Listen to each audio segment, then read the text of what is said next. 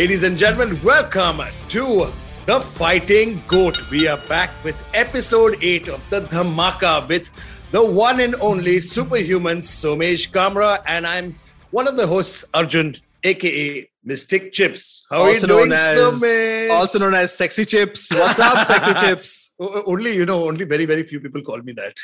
I remember I think it was 15 years ago. Somebody said that once. And they said, I didn't make my mistake.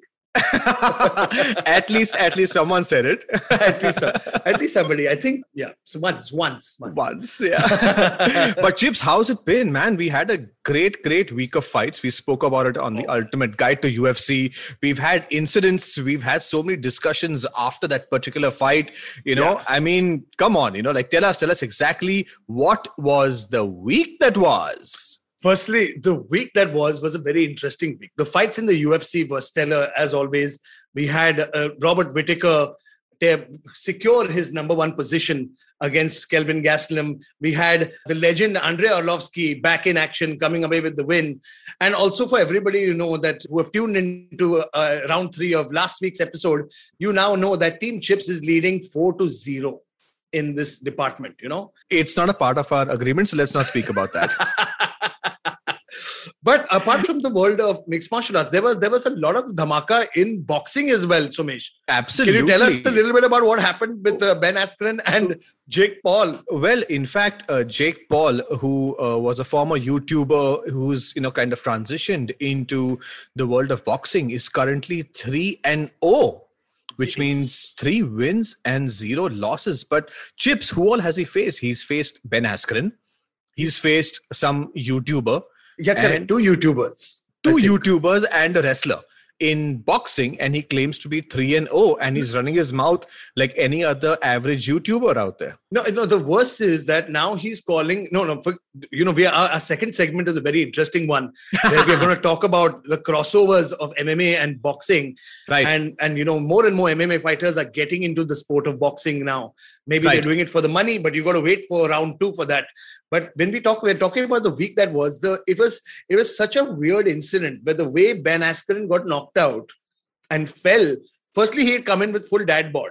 And he had come in with, it was weird. We saw that fight because I've seen Ben Askren picked up 7 feet in the air by Robbie Lawler and smashed on his head and came back and to win that fight. Right.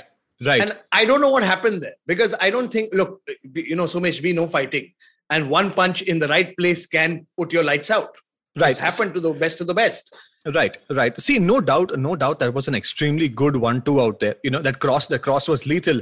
But at the same time, I feel these exhibition matches are pretty much losing the flavor of real fighting. When we saw Conor take on Floyd, that was probably the only. That was at least competitive. That was the only proper crossover boxing match that I've seen, which again, we'll speak in round 2. But correct. Honestly, this was more of an exhibition match. I think, Floyd even went to Japan to face one of the kickboxing stars. And that pretty much seemed like an exhibition match. So honestly, for me, as a hardcore fight fan, it is more of a paycheck-based fight and not a real fight. So Very true. But, let's, now that we have settled with the sideshow that was Jake Paul and Askren, let's move on to the actual fights that took place this week, which were in the UFC. Yes. Oh, yes. And we start off with Andrei Arlovski taking on Chase Hooper. Sorry, it was a Chase Hooper? Chase Spencer, sorry. Chase Sherman. Oh, I'm so sorry. I'm confusing names. There are a lot of chases. There are a lot of chasing being going on. But that's one thing that Chase Sherman couldn't do. Was who are you chasing? Down. I am not chasing anybody. But I just go jogging in the morning. That's it. So Chase Sherman had a great strategy against Andrei Arlovski. And in the first round, almost finished the veteran. But there's a reason why Andrei Arlovski is a veteran. He was so crafty. And he turned it around. And he put on... I wouldn't call it an amazing performance, but he did what he had to do, Somesh. Very true. In fact, Andrei Arlovski was a last-minute replacement to this fight. And, it just is so funny to see a 43-year-old MMA fighter who's 43. He's been fighting since 1999, Chips. I mean, that's almost 22 years of professional fighting. And he took this fight on April 7th, which is just about 2 weeks out. And normally these heavyweights do not keep a very healthy diet because they don't have to cut any more weight. So he may have not been in his best shape, but man, the way he came out there, he took Chase Sherman, he took his best shots, and he just moved forward and he secured the win. That actually gets me to the point that these last minute these replacement fighters with veterans, is it a good thing for the opponents, or is it something which they need to be careful of? Because see, at the end of the day, experience does count. True. Look, see, when we spoke about this on the Ultimate Guide to the UFC, I think it was a question by one of our fans in the audience. Yeah. And they asked, what is the downside of facing a veteran? There is, I would never say there is a downside in facing a veteran. Right. Never, ever. Because if you win, great. You won against a veteran, but the guy is already past his prime. He's a veteran in the business. But if you lose to a veteran, then it's always looked as a learning experience. Because you know what? The old lion still has some tricks up his sleeve. He still taught you a few things. And I think Chase Sherman has nothing to be worried about. He has nothing to be embarrassed about. It's not like he was viciously knocked out or there was some lopsided beating. He just got schooled. And but Chase will come back better for it. Very true. In fact, there are a few aspects to this. Chase Sherman was supposed to face another youngster called Parker Porter. And, Parker Porter pulled out and Andrei Arlovski. Parker's a tough guy. Chase Sherman himself was cut by the UFC in 2018 when he had a 3-fight losing streak. Huh. He came into this fight on a 4-fight winning streak. So that could make me believe that the guy was very high on confidence. He may have... he may have shown a little bit of frustration in round 3 because he could not catch Arlovski. No, that is why you call Arlovski a crafty veteran. No, exactly. He took away. See, when you're fighting, if your feet, if you're going to keep getting kicked in your legs, and if you don't protect them and you don't check those kicks over time, and especially these are heavyweights kicking you, and Andrei Arlovski is an ace kickboxer during his day, and. The technique in which he was kicking his leg, literally by the third round, Chase's leg was a dead leg. And he couldn't pivot off it. He couldn't pivot off and turn his hips and punch properly. He couldn't do anything. So that was one big weapon that was removed. He just couldn't move. And then you can't expect somebody in the heavyweight division, you can't expect saying, goading somebody saying, mere samne khade reh ja, marte hain ek dusre ko. Right. That's stupid. Nobody's ever going to do that. So Arlovski did what he had to do.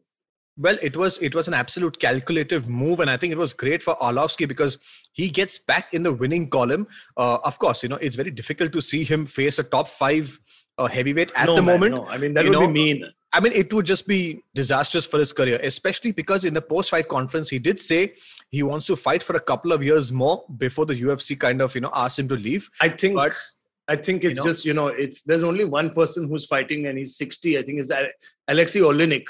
Who is just 65 or something. He's not really 65, but he's like, if you look at him, he looks like an old Serbian grandfather who's sitting there. But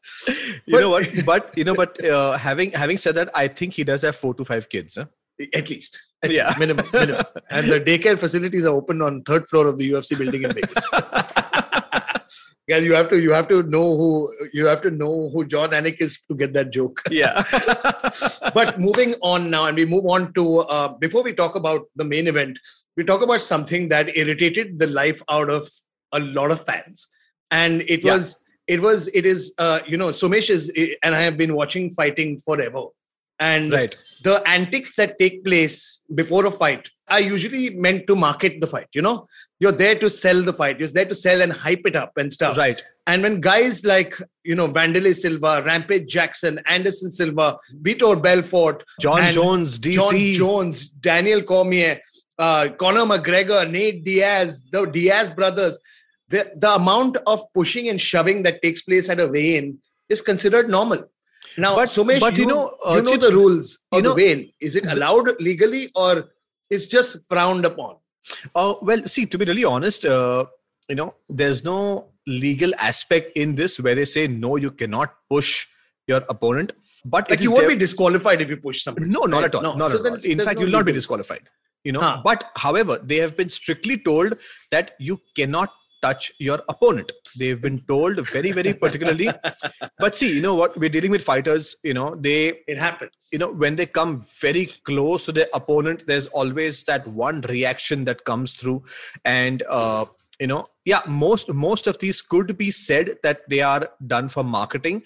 But, you know, Arjun, there are times where the fighters genuinely don't like each other. Of course. As you rightly said, someone like a Quinton Rampage Jackson or Wanderlei Silva. Or Chuck Liddell, Wanderlei. Chuck Liddell, Quinton Jackson. Chuck Liddell, Tito.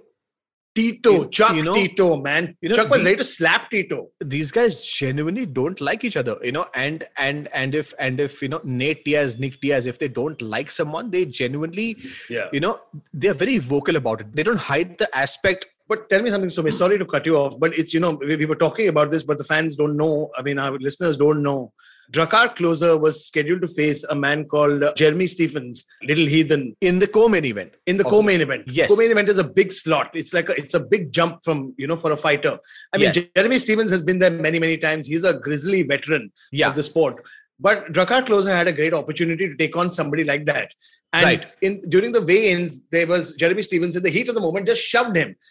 Granted, it was one hell of a gangster push, clearly. Yeah. But the reaction that he went through was not immediate.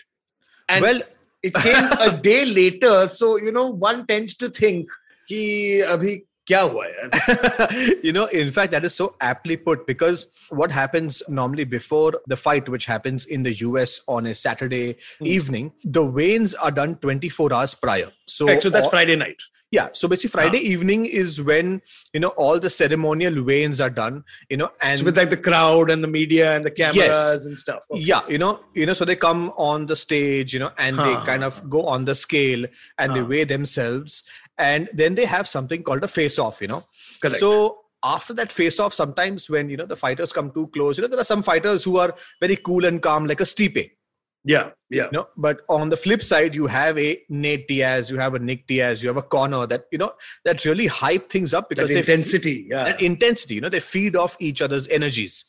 So I guess pushing and shoving is absolutely normal. I mean, I would love to see it because. But what we were talking about was, look, yeah, if you slap me today on my face, it'll sting me in immediately.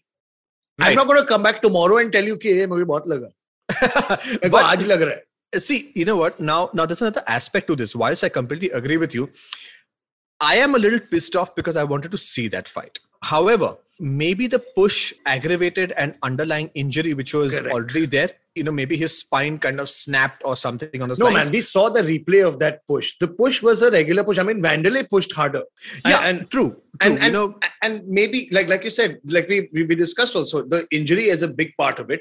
Right. But it's not like it, you know, I'm waiting to see what the medical reports say, because nausea from a push, you know, I don't know. We don't know. We will not know properly till we get the proper report. But right, you spoke also about an aspect, because you've seen when you were with Bharat Kandhare in the locker rooms before the fights, and you tell me that there is, the weigh-ins are the last time that a fighter sees his opponent before he sees him inside the cage. That's right. And there is a certain intimidation factor that can be built there as well. Absolutely, yes. Absolutely, yes. Like guys like Anderson Silva used to break their opponents in the veins. Right. You just saw that face of his. You saw that demeanor. Conor's scream and his war cry. Right. When he yells at the audience and he screams in the face of his opponent.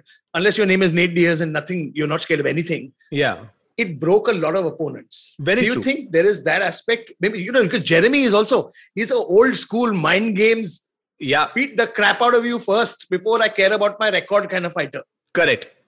So yes, in fact, there was one incident which had happened when Stipe was facing DC for the second time. And, you know, when they had crossed paths in the hotel, they had kind of, you know, very informally shaken hands. And we saw it on UFC Embedded where DC clearly said that, you know, man, his hands look crazily hard.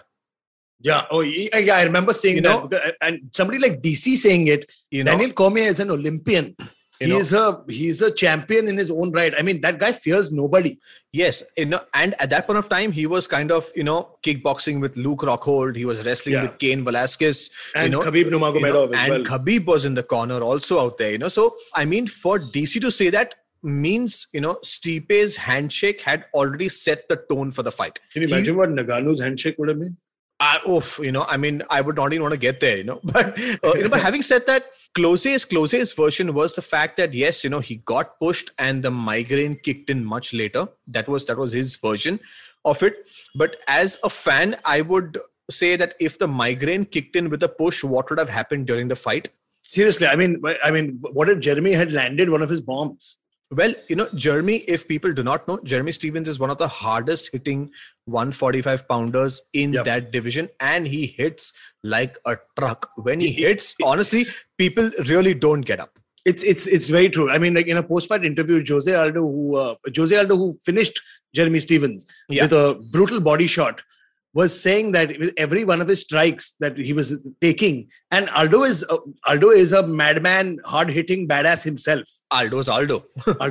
And Aldo said that with every shot, he could feel it. He could feel the damage hitting. It's like when Peter Yan punches you. Yes. Like, you know, those are those damaging shots. Yes. You don't see it, but it just adds up. It's just that brutality of the shot. When guys like, it's like when Aldo leg kicked people, you know, initially that first one, you would just hear the sound. Second one, and then out of nowhere, the guy would be limping.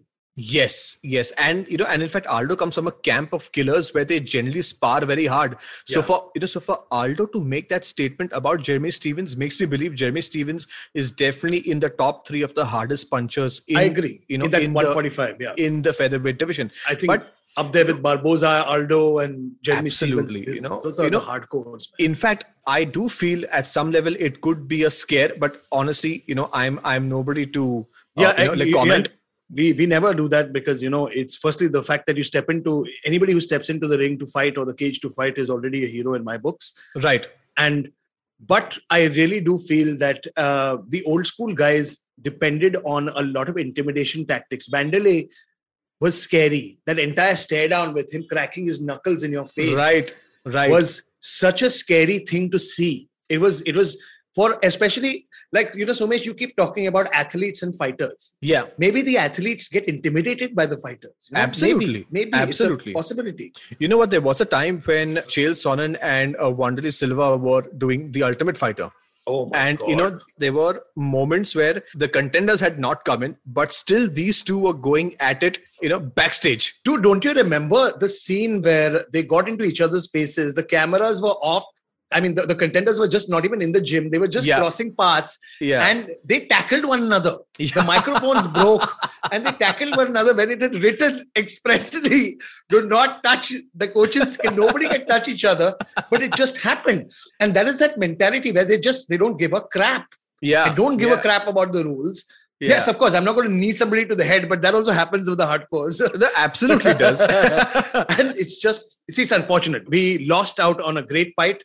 Yeah. And Somesh and I have said this so many times, you know, it's being a company man in the UFC, like guys like how Cowboy Cerrone has been. Yeah. Or, you know, there are so many names that don't come to mind, surprisingly, on a Monday. But why I say guys like Cowboy Cerrone is because they've stepped in on short notice. They've stepped up and they've got opportunities because of that. Not only opportunities, backstage bonuses, etc., etc. Well, yeah. You know, like Khamzat Chimaev is one of them. Absolutely. And John Jones was public enemy number one. Because he cancelled a card. The UFC 151 was cancelled because of Jones' reluctance to fight somebody on short notice. Yeah, yeah. And believe me, Dana White, he was in Dana White's bad books for many years after that. Absolutely. The only reason, if it was somebody lesser, he would have been cut. But John Jones is the phenom, greatest fighter of the world. So you can't touch him. Right. So ladies and gentlemen, those are two versions of what could have happened to Drakkar Klose after that vicious gangster push by Jeremy Stephens. But that takes us to the main event of the evening between Robert Whittaker and last-minute replacement Kelvin Gastelum. But not so last-minute, man. There was at least 3-4 weeks of time. Yeah, but you know what? Pulled out a month ago. But you know what? The thing is that after a while, when you're facing someone like a Robert Whittaker, it's never going to be easy. You know, in fact, the fact that Kelvin Gastelum even took the fight, I think is a very, very big thing because honestly, you know, you're on a 2-3 fight winning streak. You know, you are aiming at the belt. Your opponent is injured. You know, why would someone step in to actually spoil the record? You know, why would someone step in? But you know, see, again, we keep coming back to this. KG is such a badass Were you going to say K3G? I was going to say K3G by mistake. I mean, can you imagine Kelvin Gastelum acting in Kabhi Khushi Kabhi Gum? You wait, no. Salman Khan has to call Francis Ngannou now. But we have a superstar surprise for you later also. Yeah. But no, you're right. See, dude, no, it's, stepping in to take on fighters on short notice. But again, like we said, is there an embarrassment losing to Robert Whittaker? Is it embarrassing to lose to Robert Whittaker? No, it's Robert Whittaker. Well, you can say you lost to Robert Whittaker, man. I mean, look, Kelvin Gastelum is at a weird point in his career. Yeah, like he's won a few, he's lost a few, but he's always one fight away from being a contender, no matter what. Well, you know what? Very, very surprisingly, Kelvin Gastelum was on a 3-fight losing streak before he won his previous fight. I think it was versus Ian Heinisch. Maybe Ian Heinisch. Yeah. Heinisch. Yes. And honestly, if I was Kelvin Gastelum, this would have been a very, very big risk on my part. I would have waited to get maybe one win more before facing someone like Robert Whittaker, because technically in the books, he's 1 win and 4 losses in his last 5. See, but again, we've spoken about, fighters and then fighters who care about their records. And I think guys like Chris Lieben, guys like Chuck Liddell, guys like Wanderlei, guys like Brian Stan, Rampage, I'm talking about a bygone era, the Shoguns, the Dan Hendersons, the Jim Millers, the Jeremy Stephens. The guys from that era didn't care what their WNL record was. Very true. It's about putting on a show. It was putting on a fight. It's a fight business. It's the hurt business. Right. And if you don't come in there and fight, your promoters, like guys like in 1FC have started a card system for inactivity. Right. Has started a red card. Pride used to give out red cards and yellow cards for inactivity, and that would be in docking your pay. Well, so you literally had to fight. In Pride, if you were not punching for like precisely 1.5 seconds, you would get a card. Exactly. And I think these, guys like Robert Whittaker and Kelvin Gastelum are both super warriors. They will bring. Yeah. They don't care about a record. They'll work their way back up. And I think even promoters like Dana White respect that out of these fighters. Absolutely, yes. I think Dana loves somebody who's there, who comes to fight. Right. Kelvin Gastelum doesn't make excuses. Oh, my leg was not proper. Oh, my training camp was not improper. He doesn't make an excuse. I lost. I lost to a better man tonight. Same thing with Robert Whittaker. The class on the human. He didn't make excuses. He didn't say he had a hernia. He's like, I lost to a better man tonight. Right. And that's what it was. In fact, that's so inspirational because these guys don't make excuses. They show up. It doesn't matter, like sometimes you're injured, sometimes you're not in the right frame of mind. But man, Rafael Cordero, that camp of Kings MMA, where people like Mike Tyson. Original Nova Uniao and Black House. Absolutely. The guy who in fact got Mike Tyson in shape for his fight versus Roy Jones Jr. The man who, Francis Ngannou went to sharpen his skills. Man. What an inspirational fellow, But Rafael was Junior Dos Santos' boxing coach. Absolutely. Yeah, he was. And Junior in his prime was so fast and so good. You couldn't catch him, man. He was greased lightning. Yeah. It was unbelievable. Absolutely. But I think we can sum up the entire fight with Robert Whittaker as a technical masterclass. I wouldn't say it was a one-sided beating because Kelvin Gastelum bloodied him up as well. Right. And Kelvin Gastelum is always, he's somebody that you have to literally murder him to finish him. He's a gamer. He's a gamer. In fact, his last fight versus Israel Adesanya was, oh my God, was pretty much one of the best fights that I have ever seen.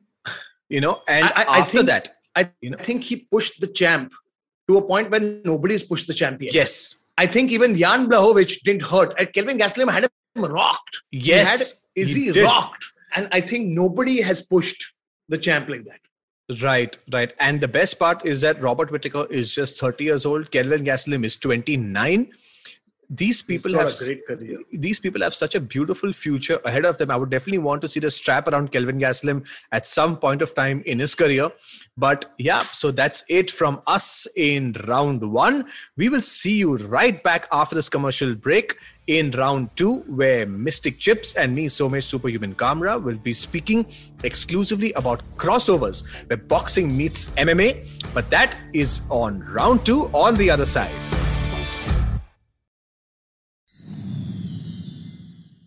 Welcome back to The Fighting Goat. Man, I can never tire of saying the Fighting Goat. This is Arjun, aka Mystic Chippakati, with my buddy, Superhuman Somesh Kamra, as we bring to you round two, where we want to talk about some of the stuff that we spoke about in round one. We spoke about Ben Askren, a former MMA fighter, a highly decorated collegiate wrestler, NCAA two-time champion, went up. Okay, he agreed. Why he agreed is a different mystery altogether, but that's what we are here to talk about.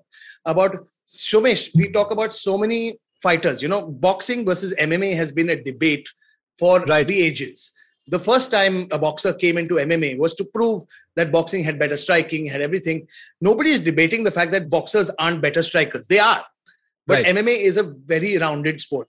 You have to worry about the kicks. You have to worry about the wrestling, the grappling, the jiu-jitsu, everything. So when the first time a boxer came to MMA was James Toney, who took on the uber veteran, and I would call him the grandfather of the UFC, Randy the Natural Couture. Oh man, and that was so hyped. That was so hyped. In fact, when was it, man? This is what, 2010, 2009, maybe. Time? I think it was 2009 or 2010 in that era. Easily been about 12 years now. 10 years. Yeah, easily. You know, the first time when a boxer had transitioned into MMA was, as Mr. Chips rightly said, was when Toney crossed over and he faced Randy Couture. And was that for the belt? No, this is not for a bet. This was an exhibition.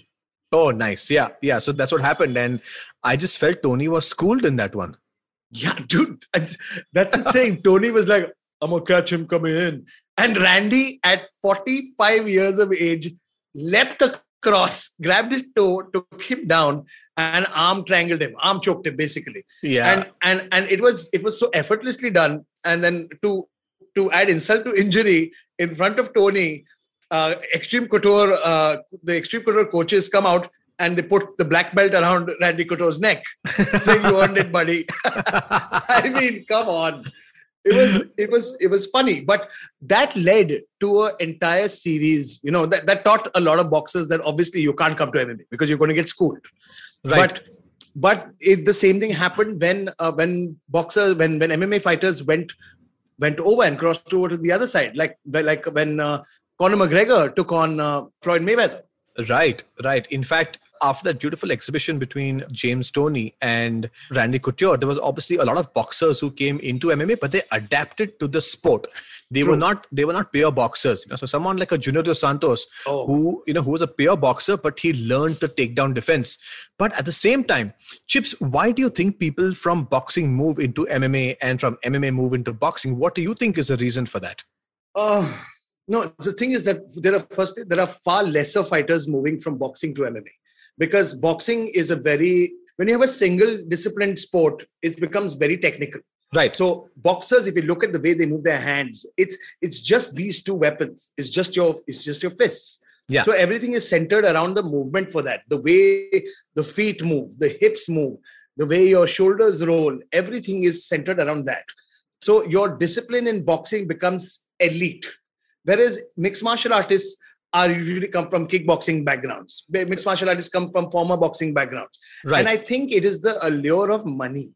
People want that money because boxing has... Look at this. Now, Jake Paul has made Ben Askren, his purse was $500,000 to show, win or lose, he's going to be walking away a millionaire. Right. And he would never make that kind of money in MMA. And someone like a Robert Whittaker, like a former champion, 3-fight winning streak, all bonuses combined made $500,000. Correct. But because I think it's the purses, the fight purses, boxing also has been around for a lot longer. Boxing also has attracted a lot of celebrities in the past. I'm not saying MMA doesn't, but I think a lot of people still consider, even though we don't, MMA is a very brutal sport. Right. Very, very brutal sport. It's one of the most brutal sports in the world. But it is, at the end of the day, it's still a sport.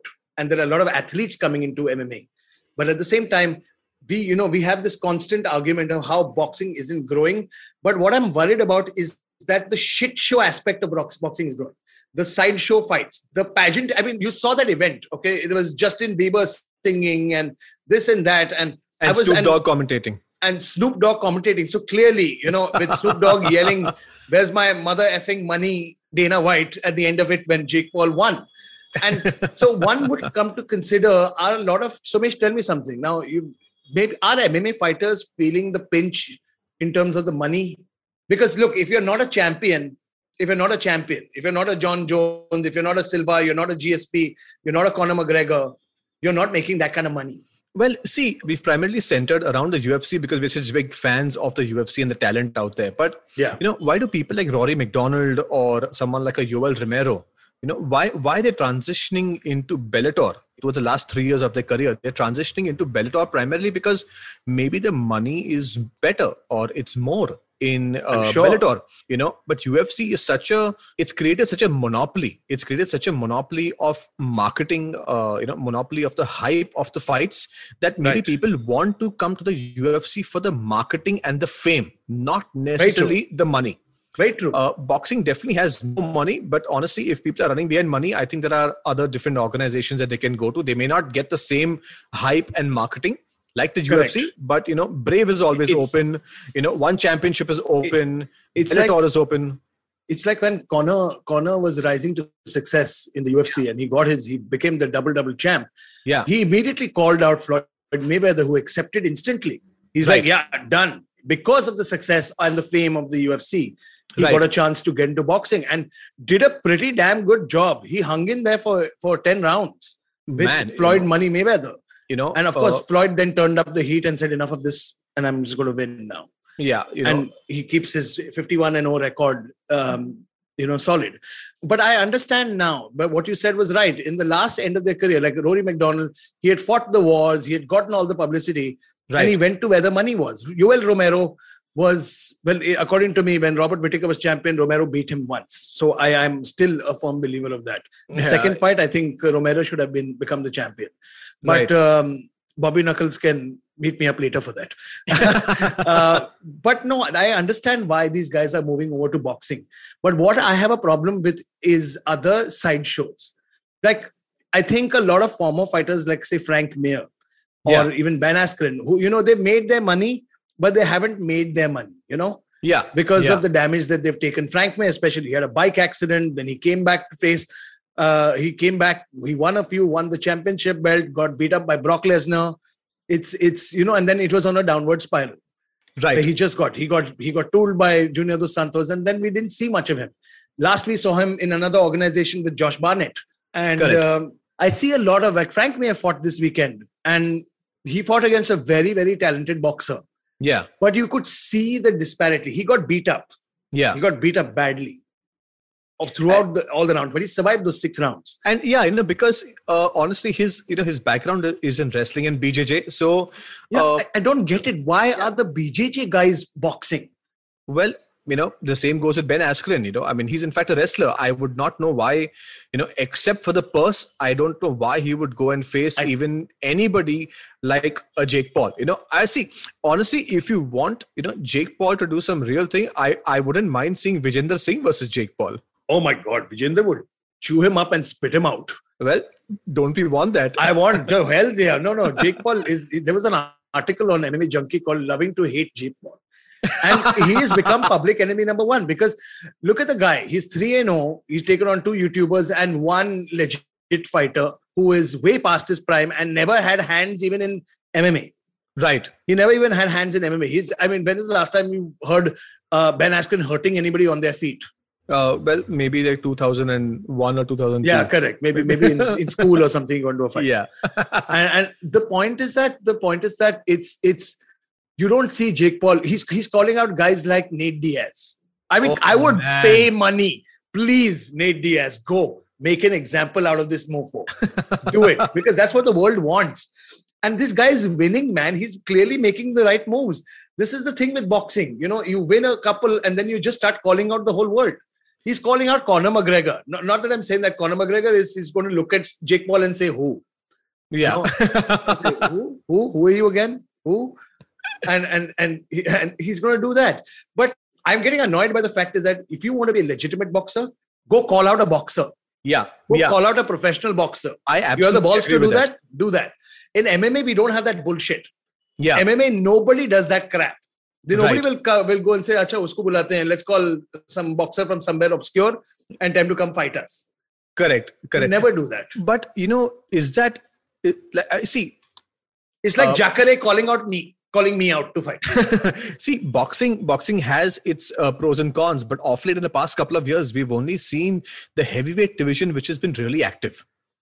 You know, the heavyweights with Tyson Fury, Andy Ruiz, Deontay Wilder, Anthony Joshua. Yeah, you know, but even Canelo's division, man, super middleweight also has been active.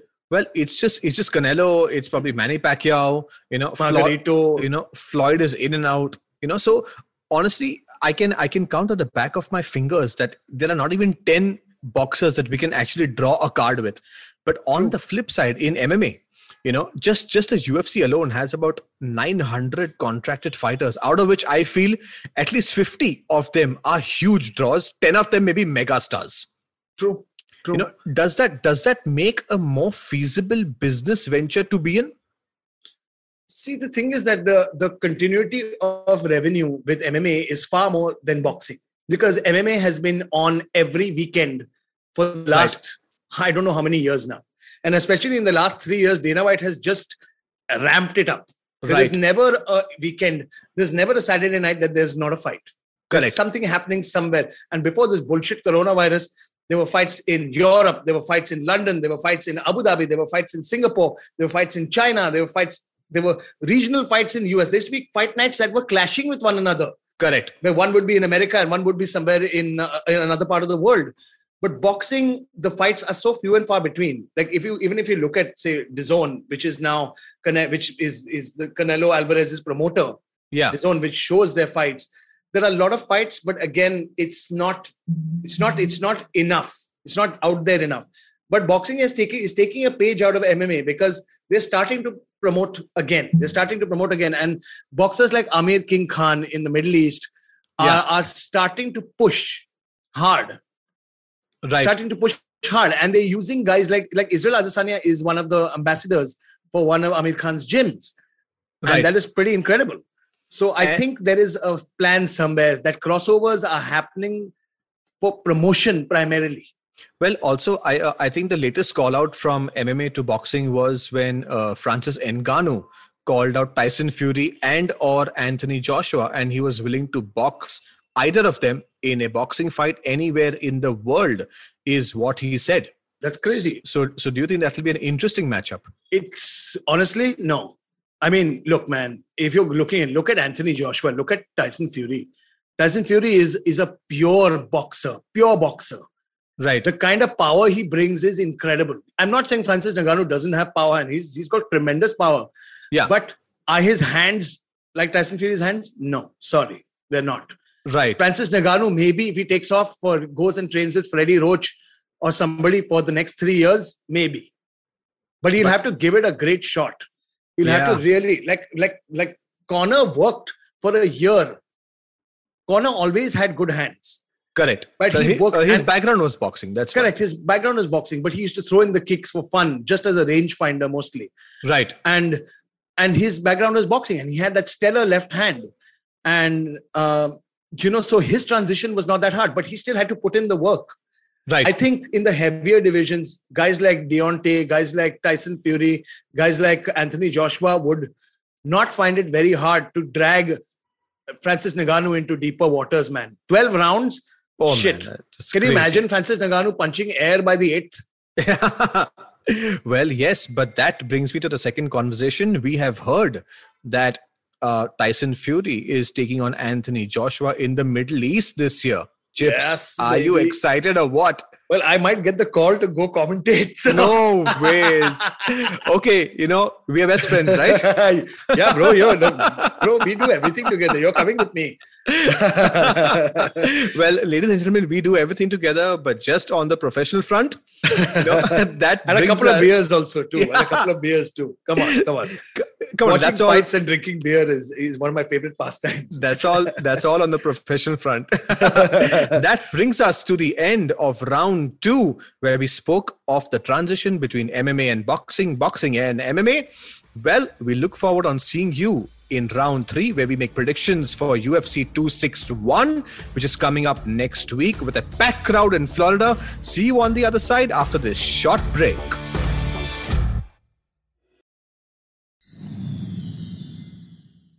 Welcome back to round three of The Fighting Goat. No, Chip, say it again. Round three of The Fighting Goat. Yeah, I love that. The power. And speaking of which, Team Chips and Team Kamra, our rivalry has been going on for 8 episodes. And I'm proud to say that Team Chips is 4-0. Man, you know what? 4-0. You know, I have to swallow that bitter pill and say, yes, Team Chips is 4-0. Team Kamra has not even won one prediction right at the moment. I think this needs to be a best of 9 at the moment. It was supposed to be best of 7. Don't make cry. No. Chal, I'll give you odds. Best of 10. Done. Oh, you know what? Let's just make it the best of the end. Like best of the year. Okay, yeah. Yeah, like till the end of the year, we'll keep going till I win. Correct. And the end of the year, the winner gets to dole out the body shots, the leg kicks, and the beating that they want on their opponent or of a person of their choosing. Well, yeah, and a free trip to Las Vegas. And a free trip to Las Vegas as well. Sponsored by IVM. Sponsored by the best podcast company, IVM Podcast. Check them out on www.ivm.com, ivmpodcast.com/Las Vegas trip. We're kidding, guys. IVM is not sending us to Las Vegas. At least not yet. Yes. Let's wait. Fingers crossed, maybe in the future. Yeah. But speaking of the future, what a card, man. Somesh, we've got the biggest freaking card in front of us. Like, I have trouble keeping my language clean because I just want to drop the F-bomb 20 times now. The card is that good. Well, in fact, the week that went was the last card which had no audience. This pay-per-view, UFC 261, is going to be in Jacksonville Arena in Florida, and it's going to be packed with 15,000 screaming fans. Chips, you know, I can't wait for it. Yeah. I've been waiting for this since like March 2020, ever since this, you know, coronavirus pandemic hit the world, and you know, people went into isolation and they stopped watching sports, and all the sports were, you know, confined to a space where there's no audience, no one is screaming, shouting. We had a bit of it. You know, we had a bit of it in Abu Dhabi for Conor's card, I think. Conor versus. So there Conor were about 2,000 odd people were there. But what are we speaking of on 261? There are 15,000 people. So let me just break the card for you. The main card. Please. It starts off with Anthony Smith and Jimmy Crute. Lionheart is back in the light heavyweight division. Okay. We have Uriah Hall and Chris Weidman going in the middleweight division. Oh, hell yes. And then it comes down to 3 title fights. The women's flyweight, where the champ Valentina Bulut Shevchenko takes on Jessica Andrade. We have the co-main event is the women's strawweight, where the champion Wiley Zhang is taking on Rose Thug Namajunas. And the main event is the grudge match between the champ Kamaru Usman and Jorge Masvidal. Man, what a freaking card! You know, and the best part is that out of these 10 fighters, I'm guaranteeing you nobody's pulling out. Whoever's injured is going to fight. They don't care. No, they don't give a shit. Nobody is pulling out of this fight. Firstly, the countdown series has begun. The UFC hype machine has begun. The fighters have started arriving now in Florida. Their tests are done. Their vaccinations are done. They're getting ready. I am so tempted. This is going to be one fucking unbelievable card. I said it. I don't give a shit. But the point is that it's just, you know, if you're a fight fan and if you don't feel like screaming expletives at your TV or smashing the TV or I don't know what, when you see a fight card like this, I have never seen a fight card like this. It's beautiful. So, ladies and gentlemen, let me tell you, the main event, which is Usman versus Masvidal, had happened once in the past. Yes. Where on a short notice, right? On a 6-day notice, when Yeah, on a 6-day notice, when Jorge Masvidal stepped in, the fight was in Fight Island, Abu Dhabi. And obviously, Kamaru Usman beat him very, very convincingly. And post-fight... Please, if you can call stomping somebody's feet for 28 minutes is convincing. But Masvidal clearly said if he has a full camp, he's going to smash Usman's face. Let's find out. You know what? There's going to be no title, no prediction, nothing. We're going to go for all the 5 fights. We're predicting all of it. We're going to predict all of them. But let's start from the bottom. Let's start with Klute versus Lionheart. So, light heavyweight, Anthony Smith versus Jimmy Klute. Chips, your pick? Anthony Smith has made a resurgence recently. He's won his last fight. He won by submission. I think he's got a great chance at doing this again. I'm going to go with Jimmy Klute for the upset. Ooh, very interesting, because after praising Lionheart for like 16 minutes, you go for the opponent. I'm going to choose Lionheart Smith for this one. Absolutely. So it's Lionheart Smith for Team Kamra and Jimmy Klute from Australia. Yes, sir. He's Chips. You know what camp he's with. Oh, man. He's with the right people. I'm telling you, Mr. Kamra. Guys, you're listening. Remember, 4-0. 4-0. Well, that is Arjun's age at the moment. 4-0. You know? We're gonna move on to the middleweight fight between Uriah Hall and Chris Weidman. Now you know that I'm never going to side with Chris Weidman, right? Oh man, you know what? The former champion. Come on, the former middleweight champion. The man who dethroned the Spider Anderson Silva himself. Fluke, albeit. Yeah. I'm never. No, yeah, I can't. It's just physically done. No, Uriah Hall is Anderson's boy, and I saw them get emotional. And he said, "Main badla lunga," and I know he's gonna do it. And Uriah Hall, by a stoppage, by flying knee to the head. Very, very vicious. Very, very vicious at the moment. So Team Chips is going for Uriah Hall. Team Kamra, however, is going for the New York native Chris Weidman. It's a mistake, Mr. Kamra. It's a mistake. But anyway, it's more of a mistake. It's a mistake, but it's a mistake nevertheless. All right, Team Kamra is going with the All American Chris Weidman, and I will go with Anderson 2.0. That is Uriah Hall. That's a brilliant prediction. Let's get on to the title fights. The first one, women's flyweight, Valentina Shevchenko. And Jessica Andrade. Andrade was someone who slammed Thug Rose Namajunas and stole the belt from her. Yeah, these two title fights in the women's divisions are, all these contenders are so familiar with one another. They're so familiar that they can actually move up and down. It's a matter of a couple of pounds. They can actually just go up and down and take on one another if they want to. Well, Chips, in fact, that gets me to the point. I mean, would you ever imagine Wiley Zhang versus Valentina Shevchenko? Oh my God, yes. If I'm telling you, so based on our predictions, if both the champions retain, that's the next fight I would be looking at. I'd be looking at a super fight between Zhang Weili and with the drama that has unfolded between Zhang and Rose, Rose said some pretty not nice things, to be honest. Yeah. And she tried to backtrack and cover up her steps, but it's too late. Twitter has a habit of screenshotting and sharing everything that you do. You would know that best, right? I know who did it to me as well, but that's a story for another day.